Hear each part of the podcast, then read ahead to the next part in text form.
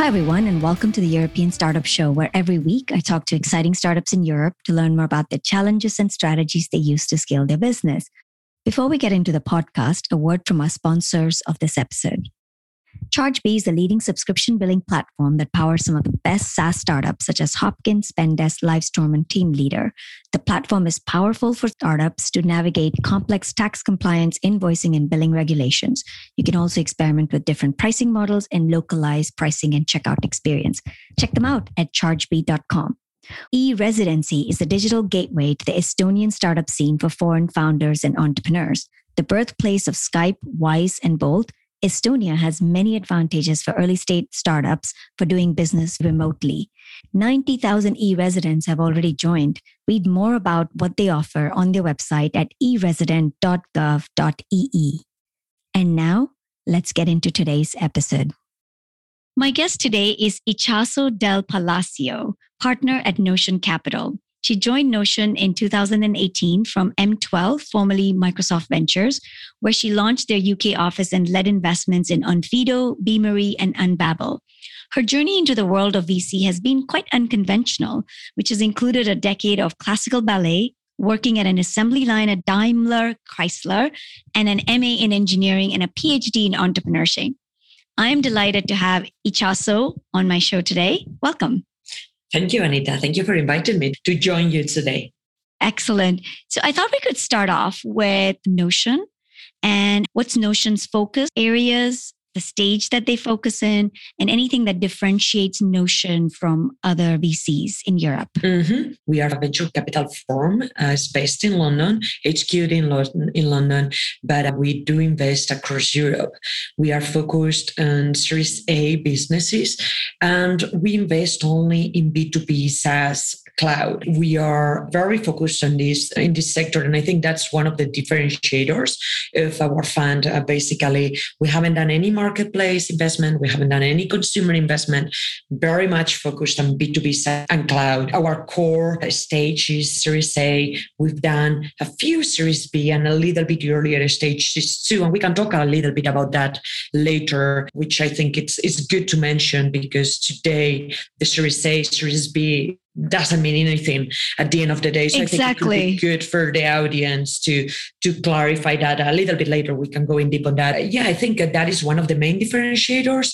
And the other differentiator I would say is that based on our focus and taking into account that the 100 companies that we've invested in over the years in Europe are all in B2B SaaS, we are able to provide very specialized support to those companies because all of them go through the same processes through the 0 to 1 million in revenue in ARR, 1 to 10 million, 10 to 50, and 50 plus. But as all of them are B2B SaaS, it is very easy for us to standardize this support that we give to the companies in all those stages. So I think that is very much unique for Notion.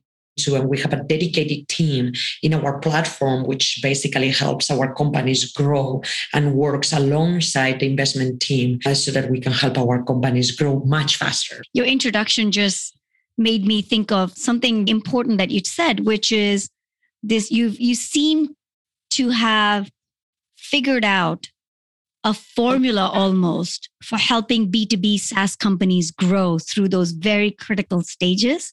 Maybe we could focus our podcast today on understanding what you do in each of those stages. What do you feel is important? Yeah, let's assume we are at around that 1 million in ARR. It is not necessarily 1 million because the reality is that many founders ask me, so what is the minimum revenue that you need to see to be able to invest? And I don't like to talk only about a number in revenue. Imagine you are a 1 million revenue business, ARR business, but last year you had 3 million in ARR, which means that you in fact lost 2 million. That is not a good sign. And yes, you were at 1 million ARR, but you lost basically 2 million. You had churn for 2 million. So that makes no sense. Or you come to me and you have 1 million in revenue and you just have one customer who's paying for 1 million in revenue, which is not great, because obviously that doesn't show to me that there is a product market fit. So I like to talk, instead of talking about red revenue, when we do the investment, we like to talk about that point in which we can see there is already a product market fit. And there is that inflection point in which the entrepreneurs already have figured out who is that ideal customer profile. And they are able to approach those and to go outbound to reach those customers. And it's not necessarily that all businesses need to grow through outbound, but being able to build a marketing strategy and a sales strategy very much targeted to that ideal customer profile. And so we like to talk about the point where customers have reached product market fit, and that is not necessarily identified by the revenue, but rather by the traction and the identification of that ideal customer profile, in which we come in and we can help them scale, basically build an engine that can help them scale and build that revenue to the 10 million and beyond. I love the way you said it. It's not about the revenue. It's about showing that you're able to repeatedly sell a solution or a product to a certain ICP. And you've been able to do it more than one time. That is what shows you product market fit. And now you're ready to scale. And that's where Notion can really help. Exactly. That is what we do and how we work with the founders. Okay, excellent. All right. So let's assume I'm a company like that. I've shown you product market fit. You guys are excited about what I'm doing. And now I'm part of the Notion family. What kind of support can I look forward to in Notion? How will you help me create that engine? Excellent. So there are two main things that we work with the companies. One is building the scalable revenue engine. To date, we are assuming with a seed round that sales have been very much founder-led in most of the cases, right? And so we need to build a team that scales that revenue engine, right? That sales engine. And so we really focused on setting up that go-to-market strategy and growth strategy. So that's one of the things that we help with. And we can replicate that in different companies. And the second one that we really help with, which is very much related with the first one, is hiring, recruitment.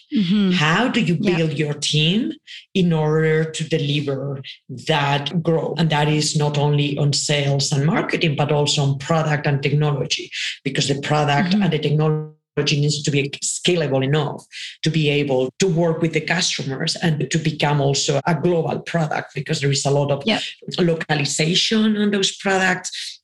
And obviously, one of the things that most of our companies do just after we invest is they tend to go to the US. So the US is still the biggest market for SaaS businesses. And so we have a very well-defined playbook for companies in Europe to go to the US.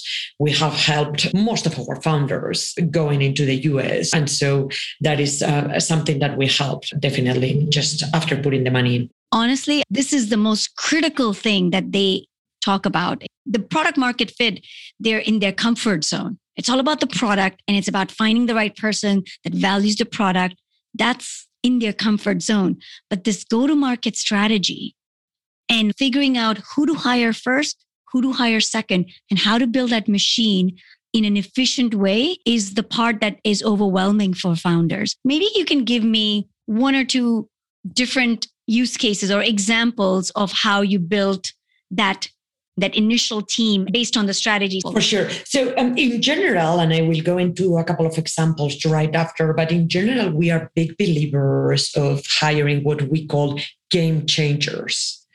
So people who come into the company and they contribute in such a way to the growth and the performance that the company itself and the founders themselves would not have been able to deliver in a short period of time. And I always tell founders, look, I have no doubt you might be able to figure that out in 6-8 months by yourself, because I trust you are smart and you work very hard. But probably you will make mistakes on the way there. You will spend a lot of your cash in 6-8 months, and still you will not be specific and you will not be 100% sure that you are developing the right steps to build that go-to-market strategy. And so what we do is we look at who can be these people who have been there already, experienced people who have already done this once, twice. And so they are going to come, and in a month, they are going to basically establish all of this because they've done it before. They've made the mistakes before in previous companies. And now they are not going to make those mistakes anymore in your company. So do you want to be waiting 6-8 months to make that work? Or do you want to bring someone in? And so what we do is that when we show you benchmarks in other companies, people in that role that are what you should aim for. Because many times founders, they don't know what they want. They didn't what they need because they haven't been there before. Which is absolutely fine. And so we have companies in the portfolio where we can show them examples. And I give you a very clear example that we use in many cases. And the company's Bubble, I invested in the company, in fact, when I was at M12, Microsoft Ventures before I joined Notion. And Notion was already an investor in Series A. By the time I invested in the company in the Series B from Microsoft, Notion has done so much work with them. And one of the things that they did very well is that they brought a very experienced CRO, the Chief Revenue Officer. And it doesn't mean that the company didn't have over 1 million, almost 2 million in revenue, but that those revenues were coming from customers who were very different from each other. It was very difficult to scale that. And it was difficult for the founder. They were sales led by the founder. Very difficult to identify who was exactly the ideal customer profile and how much were they willing to pay. So we helped the company define the Chief Revenue Officer they needed. And we introduced them, in fact, to the guy who became the Chief Revenue Officer until almost these days. And that has been for 5 years. The Chief Revenue Officer has built the company to over 20, 25 million, 30 million in revenue, right? And they were at 2 million. And now is the time to find a new CRO that has already experienced building companies to that 100 million. Right. And so we take that Chief Revenue Officer and we move it to another company, which is a 2 million in revenue, because guess what? All our companies are SaaS. And so they are going to be able to do exactly the same thing in that new company and build that company to 30 million. We are not going to let go this amazing talent. And so we move people around, and now we bring here a new CRO who can bring this company to the 100 million, because in general, these game changers or these experienced executives, they are very much focused on a stage of a company. And that is absolutely fine. And that's why you need to know when to rotate these people. And we help them on that. So that's just one example, but we work with many companies like that. I love that. And I've definitely heard that for different stages of the company, you need a different type of person and a skill set.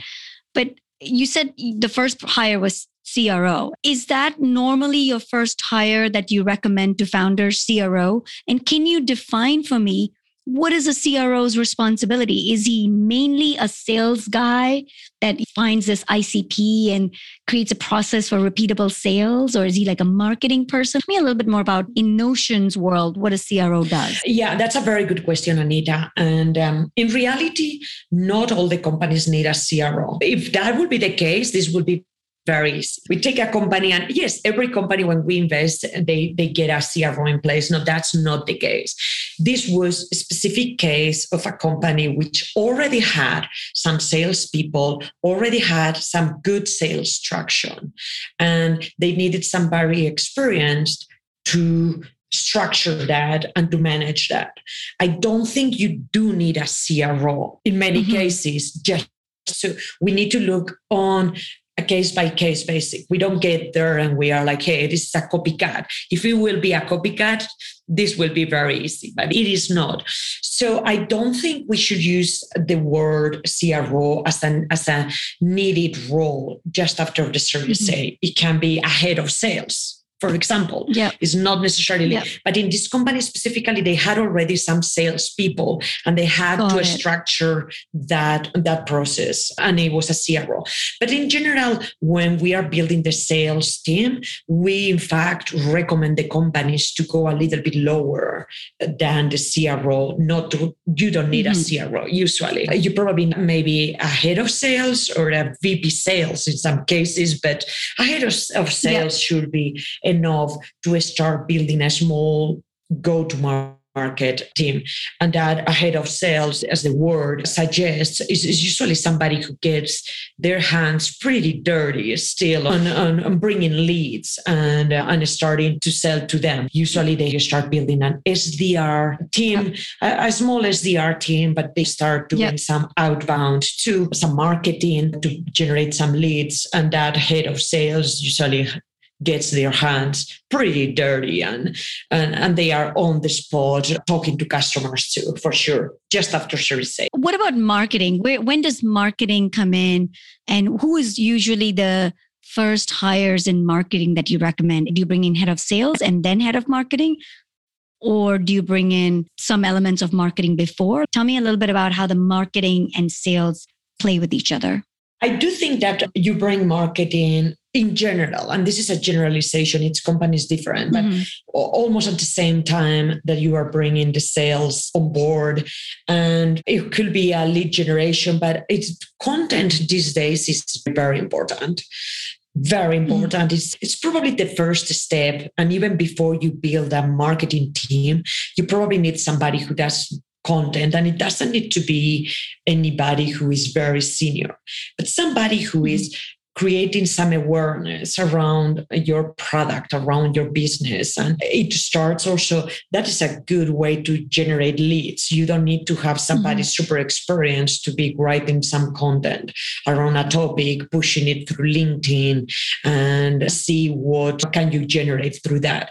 So I don't think you need to go very senior on that. You probably need to have some structure in the way you are building that content. And so having somebody who has done this before, because otherwise you are just writing content in general, which without a strategy is probably not great. And it is as important as in the content is the distribution of that content.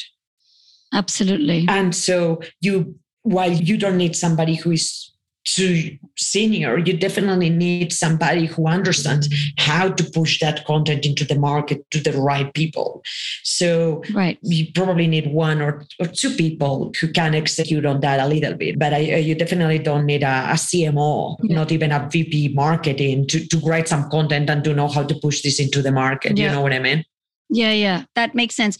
What about product marketing? Where does product marketing fit in? As you can tell from the questions I'm asking, I have a bit of a marketing background, so I'm curious how Notion, with its 100 portfolio of companies, thinks about product marketing in this. It is funny that you asked me about product marketing, because personally, I'm very product oriented in terms of the investments that I do. And we can talk about it a little bit later.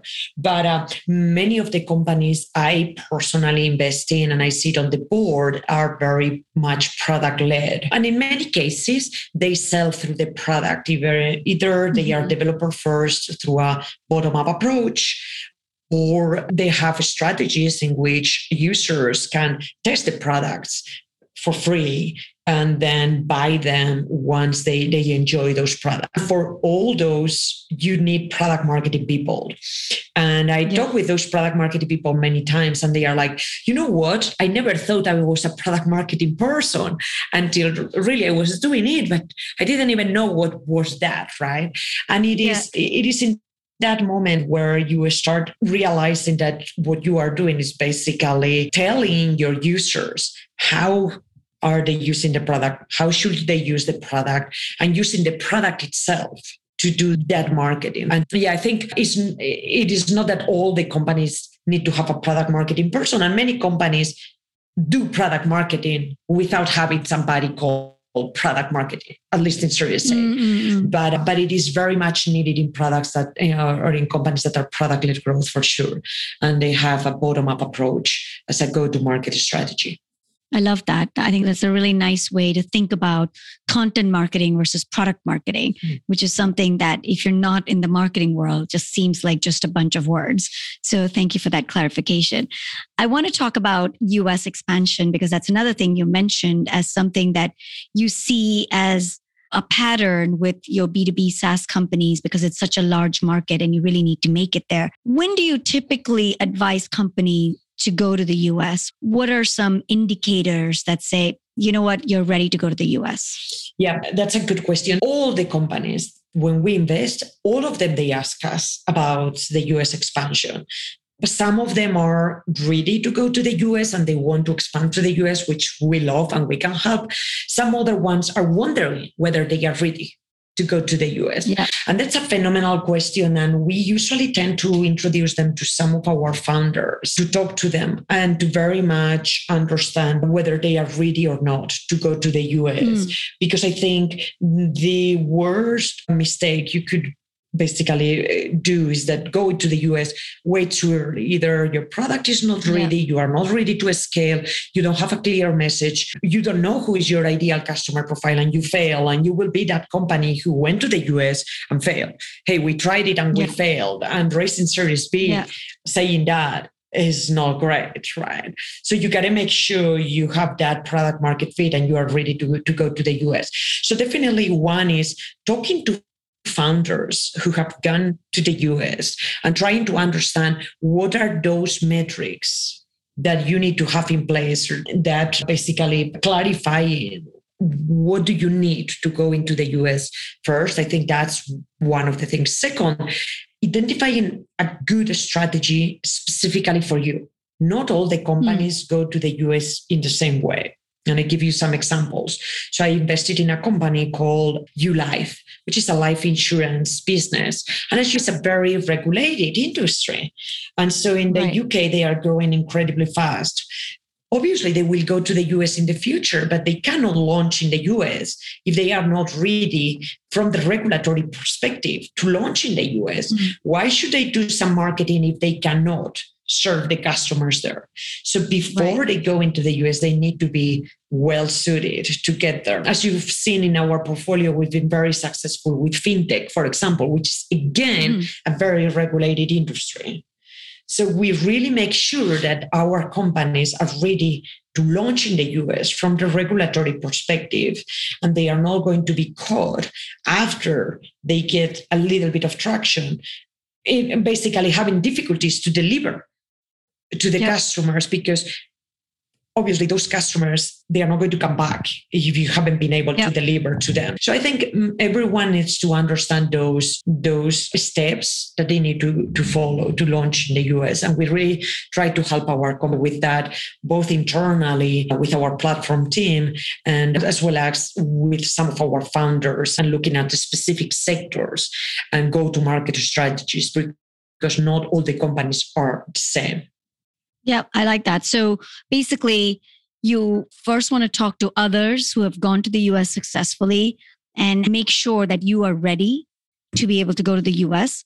And then the second thing you said is for your sector, for your product, understand what it means to go to the US. Mm-hmm. What are the nuances of selling in the US, which really may differ from how you sell in the UK or to the European market, and make sure you're ready to do that before you pour a lot of money into doing that. Absolutely. And define on that second point and define a very good strategy for you to go into the US. How can you hack that internet? Yeah. And you are a marketing person, right? And you know that we can't buy customers. We need to be able to get in and to find those tricks that are going to allow us to get into the US through marketing and through sales. And it's not necessarily that we need 3 salespeople in San Francisco, which is what most of the people think. Hey, we need these salespeople in San Francisco. Maybe not.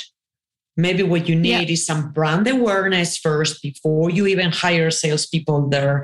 You can even serve these people or start targeting some of those leads staying in the UK or wherever you are in Europe or in other places around the world. And then when you determine that, see where is the best place for you to set up an office, and it will not be San Francisco or even New York. It might be either Atlanta, or some people these days are opening offices in other places like Austin or even Boulder in Denver. So you knew that was going to be my next question, Itxaso. So now I'm a company and I've talked to the founders. I'm ready to scale to the US.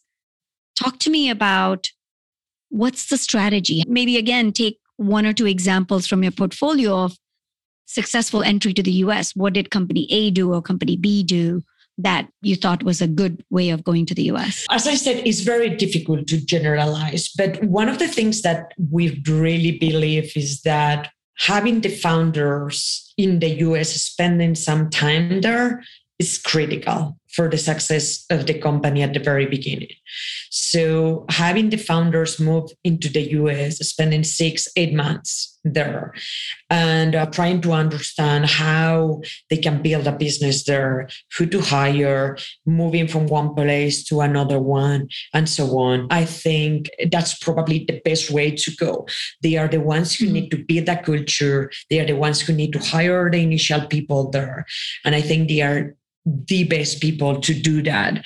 So I would probably suggest to the founders to move there. And I know that for some people, it is difficult from the family perspective and so on, but trying to spend 3 months there, come back, go again and so on. And things move very fast when you move there. So I think you can move things or keep up with that pace that US businesses are used to only if you are there. If you are in Europe, probably because of the time zones and so on, you are not able to move that fast. How do you think about the competition though? Because when you were in Europe, the competition was completely different, right? And the number of competitors probably is completely different. Absolutely. And so when you go to the US, how does a European company need to set itself up to be able to compete in the US? And I think it's important that before going to the US, as we were talking about, you need to be ready to go there. Position yourself clearly in the market. So what is going to be your entry point into the market? Can you reach certain companies or identify a niche of certain companies who are not yet using your competitors? Maybe you are able to enter that market, so you build a little bit of brand awareness, and then you start reaching out to companies and start, in fact, replacing, in some cases, your competitors, but know exactly why are you better in that market, or how are you different? How are you more suitable for those customers that you are targeting? And I think for that, there is a lot of marketing, branding, product positioning, on all of that, definitely. Okay. We started with this incredible go-to-market section, which is so important. But I want to now go back to what probably a lot of people in my audience care about, which is how do I become a Notion portfolio company? What is the process at Notion Capital for making investment decisions? Can you walk me through a recent investment that you did? How did it come and how did it evolve through to the final stages? Yeah, absolutely. Henley, I can take you through. So this is a pretty standard process, I think, for all venture capitalists. And I think it's important that founders understand how it works so they can know what's the timeline and what to expect from the investors. So in our case, we get, we look at deal flow, or we talk to founders coming from different sources. One of the main ones is those referrals, and those are introductions, either having an introduction to us through another investor, or through some of our portfolio companies refer us to many phenomenal founders. So sometimes getting a referral like that is probably one of the best ways to go. We do have other of a deal flow that can come from our proprietary technologies, where we go and we look at the market, and we use technologies to identify companies that can be suitable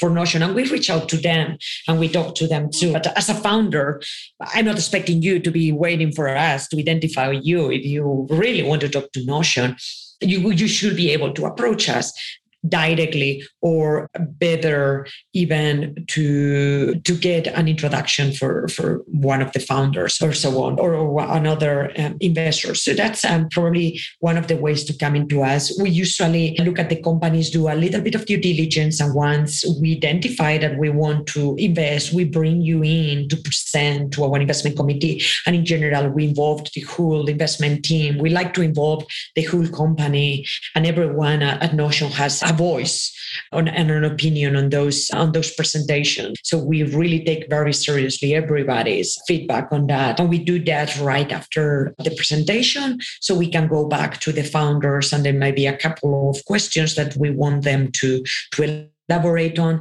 And if that is successful, we basically get one agreement on a term sheet. And that's usually, and you probably have spoken with many VCs these days, that the process is happening very quickly these days. So it can be as short as 2-3 weeks and up to, let's say, a month and a half or so maximum. But we should be able to be talking about a term sheet definitely in 3 weeks or a month. The latest, I would say it's usually less than that. So we move very quickly. We work very close to the founders. And I think the most important part, and that we really value, is communication. I think it's very important to communicate with the founders and to tell them where we are, so that they know what to expect and they can manage the process accordingly. I think the worst thing that investors can do is basically delay that communication, and then it lags and it stays too long, and the founders obviously need to move on and focus on building their companies, which I think is all the founders are looking for. They don't want to be answering questions from investors forever. I'm sure founders will be very happy to hear that. But look, if a company that approaches you is in your area of focus, B2B, SaaS, you have a thesis already on that problem statement, or if there are metrics that ticks all the SaaS metrics for you, it's very easy to make those investment decisions.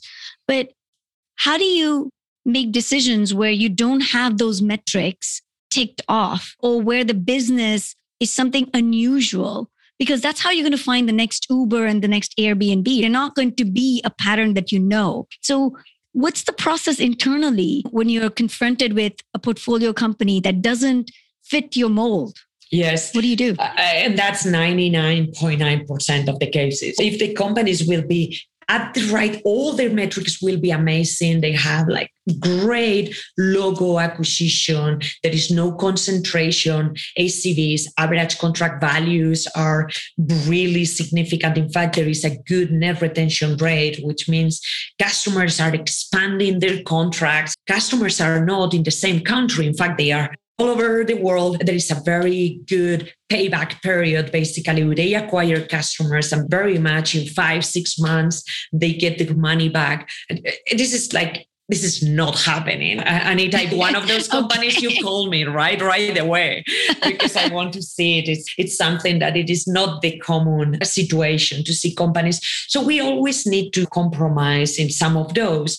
And it is a matter of discussing those with the founders. And so I think it is not a bad thing that all the metrics, we are not expecting all those metrics to be absolutely perfect, but it needs to be a trend towards seeing those metrics working on in the future, to be able to have good, stable ACVs, no churn, good payback periods, and logo acquisition. So the growth comes not only from expansion of customers, but also new customers start expanding all over the world and things like that. So we need to see a trend. And obviously, if we see that trend and we get comfortable with that, then is when we invest. So it's usually a conversation with the founders. We like to call those meetings workshops rather than really a due diligence meeting, because it is more of a better understanding how can we help companies build those ideal metrics so they can become a 100 million business.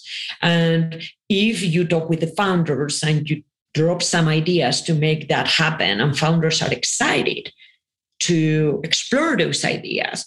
They have their own opinions too, because we like founders who are opinionated, but at the same time, they are willing to try those ideas.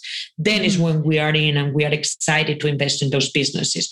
But let me tell you, There is no magical formula. And it's fair to say there are a lot of things still that we need to work on to make those businesses, a 50 million plus business and growing very fast. Do the founders usually know these metrics? Are they do they have the systems and the know-how to know the SaaS metrics that they need to have the data on for a Series A investment with Notion? Or do you find that's something you actually need to help them get? I think SaaS is a go-to-market or a business model which has been explored for a while and it's well-known. And there are many benchmarks around SaaS. So we expect the founders, in fact, to know many of those metrics. And we expect the founders, in fact, to tell us, hey, these three metrics is where I am struggling with, and I will love your view on it. And that's absolutely fine. It's not that I'm expecting to get those companies to know everything, but at least I want the founders to be aware that not all these metrics are where they should be. And how, and I like them to ask me, how did other companies to improve on those metrics? And in some cases, we might be able to explore it at that moment. In some cases, we might need more data to go through that. But overall, I feel I'm expecting the founders to know a little bit about SaaS metrics because there are a lot of benchmarks. And I would encourage the founders who are listening to us, who are building companies in SaaS, to go online and to search for SaaS benchmarks. And you will find tons of them. And you should be able to cite those while you are presenting them. And that's what it is. Yeah.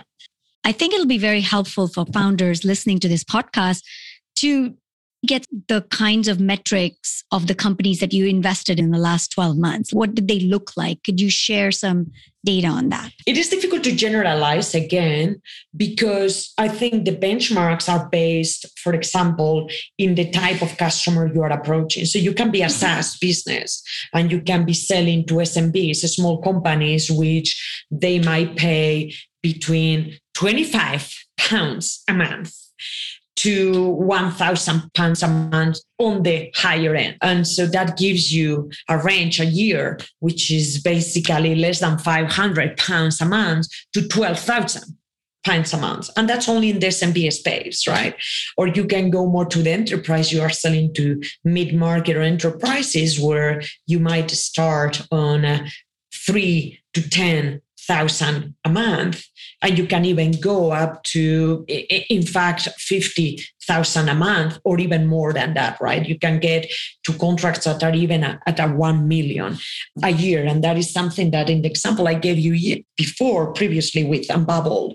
So I think when we invested in the company, they were serving very small customers, or at least they were asking them to pay too little. Maybe they were serving large customers, but they were still asking them to pay too little. I think the important part on those benchmarks is to better understand what are the budgets of those customers. What to me is a red flag is when I see a company that is mid-market or enterprise and they are paying £25 a month or £100 a month. And that is basically a year they are paying $1,000, even $5,000 a year. That for a company like Barclays, that's peanuts. That makes me feel, obviously, they are not taking seriously this product, because as a couple of executives go for dinner one night and they are spending £5,000 in a couple of bottles of wine. So clearly that the pricing of that product for that customers is completely unmatched, right? Yep. So the important part is that what the budgets of those customers are. And so in general, smaller customers, I would say, if you can get them to pay 10,000, 12,000 in the SMB space and move in the mid-market to more of a 30,000, even 50,000. And in the enterprise, over 100, 200,000. And even as companies in our portfolio, they have 1 million contracts, right? They close 1 million contracts with these big enterprises. Those are very relevant. It doesn't mean that you are going to be selling 1 million contracts in your first year of existence. But if you are selling to those big enterprises, then you should be realistic and start charging them over 100,000 or 200,000. And I think that is important for you to understand, and to understand who is your audience and how much value can you extract from them, because otherwise there is an unmatch. Always think of those bottles of wine that they pay for $1,000 in those corporates. And if that is what you are charging for, that's probably complete mismatch. Exactly. So the message I'm hearing is, if you're an entrepreneur, you're looking at Notion, understand your metrics. You don't have to have all of that in the ranges that they need to be, but understand why the numbers are what they are, and have some hypothesis on how you can move the numbers to where they need to be if some numbers are not right. But basically, definitely have your numbers and your metrics for SaaS when you approach Notion. Would that be right? For sure. Absolutely. And we like to discuss those. We are SaaS freaks. Yes. So we love getting in deep into those numbers. Obviously, if we are only SaaS, it is easy for us. So we should be on top of those strategies at Notion for sure. Exactly. Let's zoom out a little bit and talk about Europe as a whole. What are you seeing that's really exciting you in terms of what's happening in Europe? I'm very bullish about Europe. So am I. Yeah, I think it's a massive opportunity. I think we already moved on from those times in which we were going to a conference and the question was like, why should an investor invest in Europe? And I don't think we are getting those questions anymore, because there is nothing we got to prove now to say that European businesses are growing incredibly fast. There are lots of unicorns. And in fact, European funds have outperformed US funds for the last couple of years, which I think is absolutely phenomenal. And it is not a coincidence that many US funds are looking to European markets to invest and are coming much more into Europe. So bullish about Europe. I think the fact that there have been very strong success stories and growth and very fast unicorns in Europe has created a big pool of talent who right now know how to build very big businesses, how to run businesses. They have what we call the growth mindset. Mm-hmm. And once you have that growth mindset, you can go out, build a business, and it will be willing to put money in your company. And I think that is just a flywheel, which is phenomenal. So I'm very bullish about Europe in general. I think there are two main areas that I think European businesses are thriving at the moment. One is, I think fintech is huge in Europe. We are based in London, and there have been very good success stories in the fintech space. Even ourselves, we have several fintech companies in our portfolio, which are unicorns, starting from TradeShift, which is a Danish business, to GoCarless, which is a UK-based business. And even we could consider them Paddle, which is also in our portfolio, which is a business that helps SaaS companies basically build the whole recurring revenue and charge for it, which is also partly fintech. It's also based in London. So we have three fintech companies, unicorns, in our portfolio only. So I'm very bullish about it.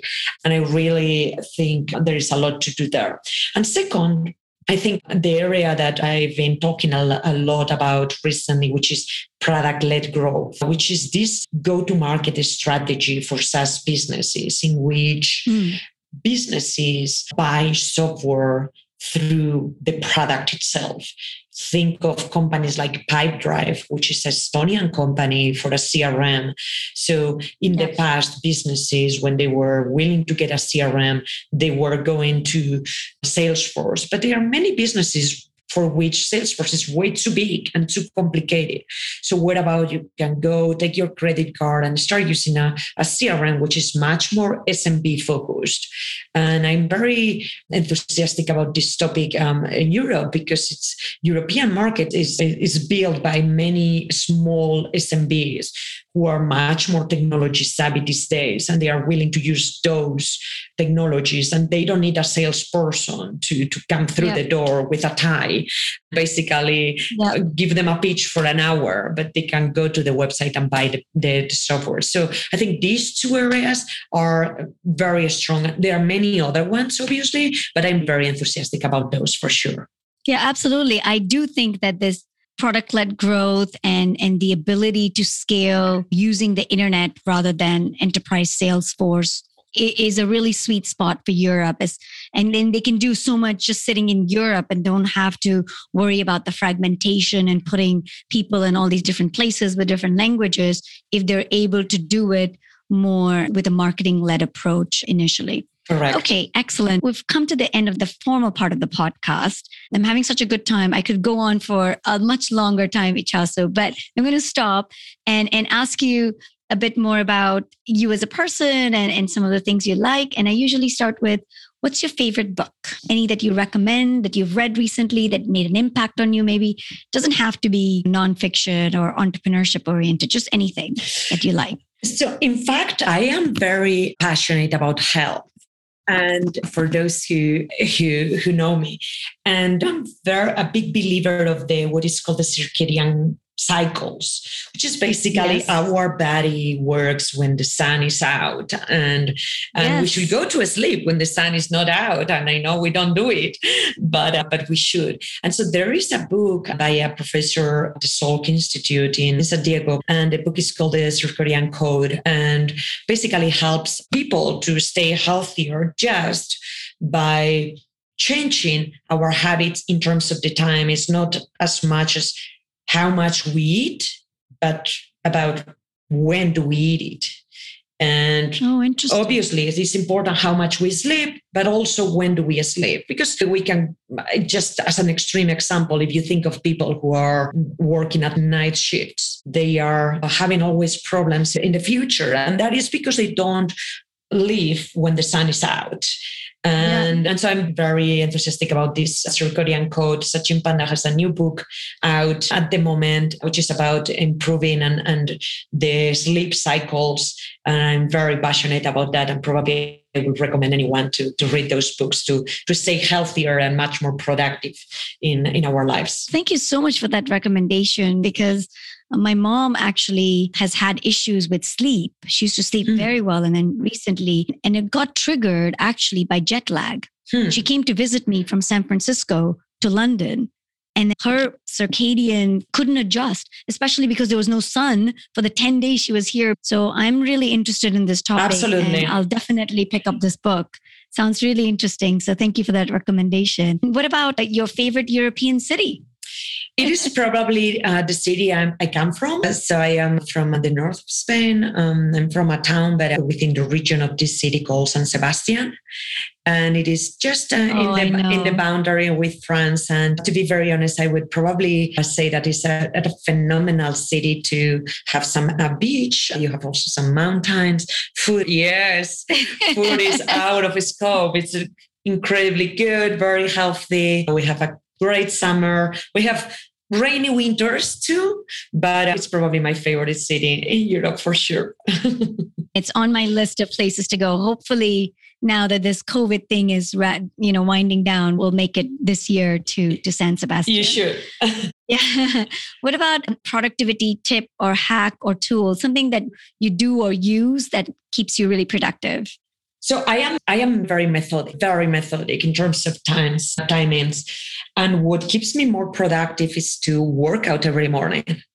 I wake up early and I have a good workout which clears my mind. That I do anything from running to boxing to spinning to anything, but I don't miss it any morning. I do it every single morning. And I think it's very important to keep your brain clear and to align with your body and keep going, right? And gives you energy to be productive. Absolutely. Absolutely. And it connects with your other interest on the circadian clock that we have. Correct. Okay. So my last question, I'm going to ask you, if you didn't have to work at Notion, what would you do? If you could start a movement to change something or further a cause, what would it be and why? Yeah, definitely. As I say, I'm very passionate about health, and I would love to help people live their healthier lives. And I think there is very little education around it. So people don't do the right things in many cases because they don't know it. And I think there is a lot of bad information on the internet. People go, they don't know what to trust. And I think I would love to spend time. Specifically, I think if you think of the most disadvantaged parts of the populations are the most unhealthy ones. And in fact, they get access to the lower cost foods, which guess what? You can get super at McDonald's for £1. So, hey, but with £1, you can also get very healthy foods. And the problem is there is very little information about it and very little access to it. So I would definitely spend time trying to help people live healthier lives by providing more education and more structure to the lives of these people, for sure. Sounds amazing. And I think maybe you can do it even through Notion with your areas of focus. Itxaso, thank you so much for being on this podcast with me. I really enjoyed our conversation and I look forward to coming and seeing you maybe in San Sebastian and having a meal with you. I would love that. If you are going, definitely ask me for recommendations because I have a ton of those. I would love to give you some. But email is definitely on the way. Anyway, thank you very much. Excellent. Thank you so much. If you enjoyed this episode, please subscribe and leave a review. I don't charge guests to be on the show, and your ratings and review help the show stay alive. Thank you very much for listening, and until next time, keep building.